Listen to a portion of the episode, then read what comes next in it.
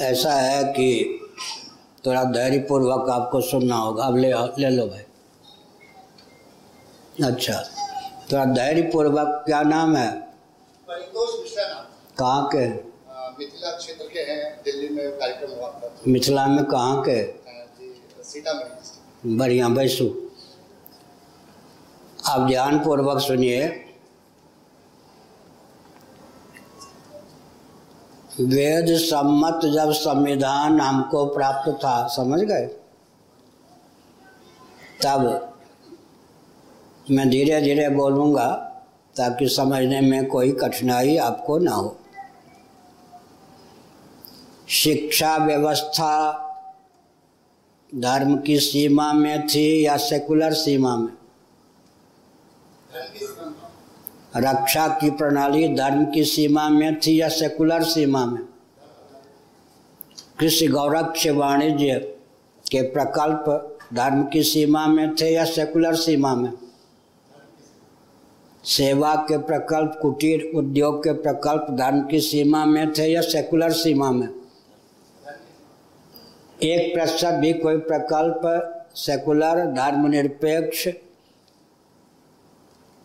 ताकि सीमा में था कुछ।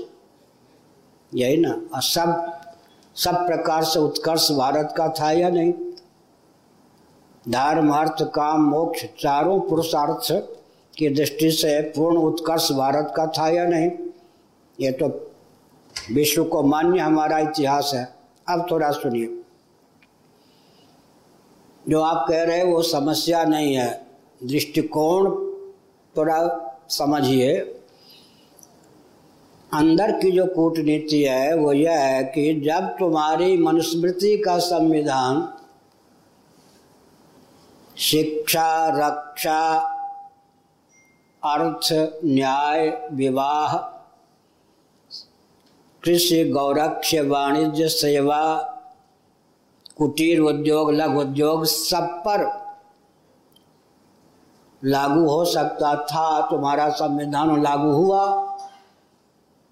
तो हमको जो प्राप्त संविधान है, उसमें जितना तोड़ मरोड़ संशोधन परिवर्धन करना हो, हम किए बिना नहीं रहेंगे। अब हमारा संविधान एक प्रतिशत भी धार्मिक क्षेत्र को, धर्म की विधा को कहीं टिकने नहीं देगा। उस समय सारा का सारा प्रकल्प धर्म की सीमा में था। और सारा का सारा प्रकल्प भारत में सेकुलर सीमा में होगा। संघर्ष यह है। ध्यान गया? उदाहरण लीजिए आपने पूरी मंदिर को लेकर बात कही। सेवाएँ समझ गए? सेवा करने वाले लगभग वो नौ हज़ार हैं। पूरी में उनकी संख्या नौ हज़ार है। आठ और नौ के लगभग हज़ार। उसमें बाल बच्चे सब मिला के एक परिवार में पाँच सदस्य मान के चलिए। समिति सरकार के द्वारा निर्मित है। उसमें मुख्य एडमिनिस्ट्रेटर, प्रशासक सरकार के द्वारा नियुक्त जो कमिश्नर रैंक के होते हैं या सचिव रैंक। के द सरकार है। इधर एक और मैं शंकराचार्य हूँ। 144 वर्षों तक श्री जगन्नाथ जी का दर्शन सुलभ नहीं था मूर्ति भंजकों के शासनकाल में। तब 2502 वर्ष पहले वैशाख शुक्ल दशमी के दिन आदि शंकराचार्य महाभाग ने अपने चिन्मय कर कमलों से अपने प्रथम शिष्य पद्मपाद जी को पूरी पीठ का मन शंकराचार्य का पद दिया। उसी दिन उन्होंने श्री जगन्नाथ आदि को पुनः प्रतिष्ठित किया। रथ यात्रा आदि के सारे प्रकल्प 144 वर्षों में विलुप्त हो गए थे। स्कंद आदि पुराणों के अनुसार सब प्रकल्प भगवान शंकराचार्य ने उद्भाषित किया। पूरी पीठ के शंकराचार्य परंपरा से इस संस्थान के संचालक होते रहे, रहेंगे। पूरी पीठ की अधिष्ठात्री देवी विमला, पूरी पीठ के देवता श्री जगन्नाथ होंगे। ये सब व्यवस्था शंकराचार्य ने की। अब मैं संकेत करता हूँ शासन तंत्र को खतरा किससे है? जबकि मैंने गुप्त या प्रकट। इधर आ जाओ भाई, इधर आ जाओ। जबकि मैंने 26 वर्षों की सीमा में गुप्त या प्रकट कोई हस्तक्षेप श्री मंदिर में नहीं किया। तब शासन तंत्र को डर किससे है कि अगर ये धार्मिक संस्थान रह गया तो हमारी दाल नहीं गलेगी? उसके तो नोट वोट का केंद्र है जगन्नाथ मंदिर। अब चले जाओ ना इधर जरा अमृतसर। दुर्गाना मंदिर है या नहीं?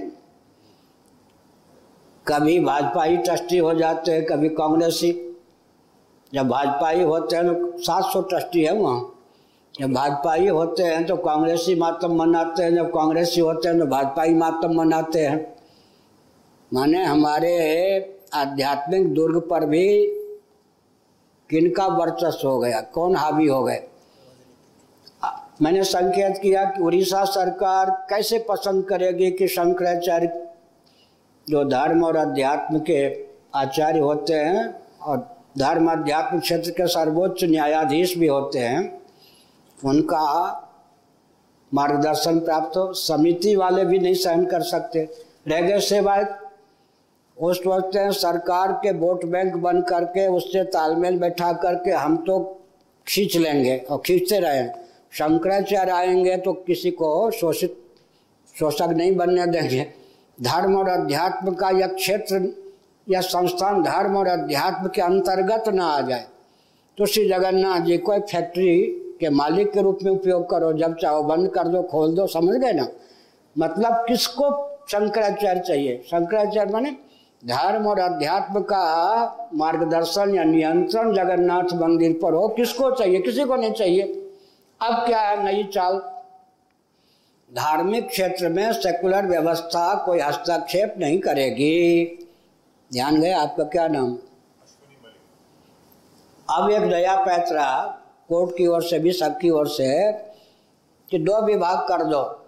सेकुलर विभाग, धार्मिक विभाग। जबकि गली कूची में झाड़ू लगाना वो सेकुलर विभाग है आजकल। और होटल में भोजन बनना सेकुलर विभाग है। भगवान के मंदिर के प्रांगण में झाड़ू लगाना या मंदिर में झाड़ू पोछा लगाना धर्म के अंतर्गत है। वहाँ भगवान को भोग लगाने के लिए भोजन बनना वो धर्म के अंतर्गत है। धार्मिक संस्थान में एक प्रतिशत भी व्यवस्था सेकुलर खाने में तो नहीं है, लेकिन अब किया गया है सेकुलर व्यवस्था और धार्मिक। सेकुलर व्यवस्था में धर्म का हस्तक्षेप नहीं होगा। सुनने में बहुत अच्छा। और सेकुलर व्यवस्था का धर्म में हस्तक्षेप नहीं होगा। सुनने में अच्छा लगता है। लेकिन निन्यानवे प्रतिशत से निन्यानवे पॉइंट निन्यानवे व्यवस्था सेकुलर खाने में। अब कितना बच गया? मान लो निन्यानवे ही। एक प्रतिशत बच गया धार्मिक व्यवस्था। धार्मिक क्षेत्र की व्यवस्था एक प्रतिशत बच गई। उसमें फिर चाल ये है कि रूटीन चाहे शास्त्र सम्मत हो या विरुद्ध, जो परंपरा चली आ रही है, उसमें भी शंकराचार्य से क्या पूछना है? समझ गए? आजकल की भाषा में जो रूटीन है, उसके अनुसार काम करते रहो। घुमा फिरा के अर्थ ये हुआ धार्मिक व्यवस्था को धार्मिक संस्थान में एक प्रतिशत स्थान प्राप्त है, वो भी क्रियान्वयन में एक प्रतिशत भी स्थान प्राप्त नहीं है। शंकराचार्य जो होंगे, अजय, जैसे कि एडवोकेट जनरल के समान, कभी कोई आवश्यकता पड़ी तो शंकराचार्य से पूछ लेंगे, मानना होगा, मानेंगे, न मानना होगा, उनकी राय नहीं मानेंगे। इसका अर्थ ये हुआ शिक्षा, रक्षा, संस्कृति, सेवा, धर्म और मोक्ष के संस्थान जो हमारे धार्मिक क्षेत्र थे, वो निन्यानवे प्रतिशत सेकुलर क्षेत्र बनाए जा रहे हैं। एक प्रतिशत ऊपर से शपथ खाकर धर्म के खाते में डाला जा रहा है। उसमें भी कोई भी पुजारी हो सकता है, समझ गए ना? कोई भी प्रवेश कर सकता है, वो भी नाम मात्र रह जाएगा, कुछ भी नहीं। तो अब ये आर पार का युद्ध हुआ या नहीं, ध्यान गया या नहीं? एक और वो व्यवस्था जहाँ झाड़ू देने से लेकर सब धर्म के अंतर्गत है क्या स्वे स्वे कर्मण अभिरता झाड़ू देने वाले भी धर्म समझ के झाड़ू देते थे या नहीं? वो क्या? वो वेतन वो वेतन भोगी नहीं माने जाते, उनका धर्म था। तो इसका मतलब क्या हुआ? शिक्षा, रक्षा अर्थ, सेवा और सारे प्रकल्प, कल कारखाने सब धर्म के अंतर्गत थे। अब ये हो गया कि इनको एक प्रतिशत भी व्यवस्था धर्म के अंतर्गत नहीं चाहिए, सारी व्यवस्था सेकुलर चाहिए। आर पार का युद्ध हो गया या नहीं? आर पार का भेद हो गया। जब तुम्हारा संविधान, अब हम उनकी दृष्टि से कहें, जब तुम्हारा मनुस्मृति आदि का संविधान शत प्रतिशत हर क्षेत्र में लागू हो सकता था, हुआ लाखों वर्षों तक हुआ। तो हमारा यह संविधान, जितना भी संशोधन, परिवर्धन की आवश्यकता हो, शत प्रतिशत हर क्षेत्र में लागू क्यों नहीं हो सकता? अब इसका उत्तर क्या है? हमारे संविधान में वह क्षमता थी कि लौकिक उत्कर्ष, पारलौकिक उत्कर्ष और परमात्मा प्राप्ति का मार्ग भी प्रशस्त। क्या? तीनों एका क्रिया द्वर्ष करी प्रसिद्धा। तुम्हारा जो संविधान है किसी भी देश का हो, मान लो अवसर उसमें न लौकिक उत्कर्ष की क्षमता है, पारलौकिक उत्कर्ष और मोक्ष की बात तो छोड़ ही दीजिए, क्योंकि देहात्म भाव भावित होकर इस संविधान की संरचना है। लौकिक उत्कर्ष में भी हर मोर्चे पर विफल है।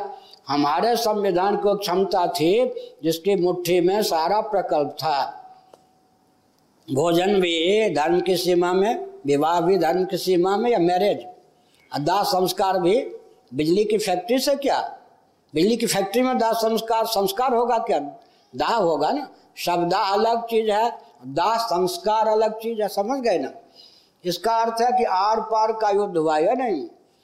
हम के एक एक प्रतिशत भी धर्म के खाते में कोई व्यवस्था नहीं रहने देंगे। घंटी डुलाना आदि धर्म मान लेते हैं, लेकिन कोई भी पुजारी हो सकता है, समझ गए? कोई भी कुछ कर सकता है। अंत में धर्म धर्म सेकुलर सेकुलर खाने में सारी व्यवस्था आ जाएगी भारत की। अभी आर पार का युद्ध है। क्या? बिल्कुल। तिरसठ और छत्तीस। अभी हमने कहा, छत्तीस धर्म का मुख्य दर और सेकुलर का मुख्य दर तिरसठ दोनों का तो छत्तीस की कीमत बढ़ी, तिरसठ से या घटी।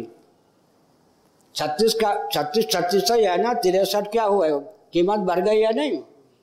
छत्तीस को तिरसठ बना दिया, सम्मुख भी हो गए मूल्य भी बढ़ गया।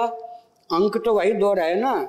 लेकिन ये कहते हैं कि धर्म तुम्हारा इधर जाता है सेकुलर ये बिल्कुल पीठ से पीठ मिलाकर रहेंगे। तुमको भी धार्मिक नहीं रहने देंगे। तो ये एक संघर्ष है, चुनौती है ऐसी चुनौती आती रही, आप कहिए, फिर हो गया।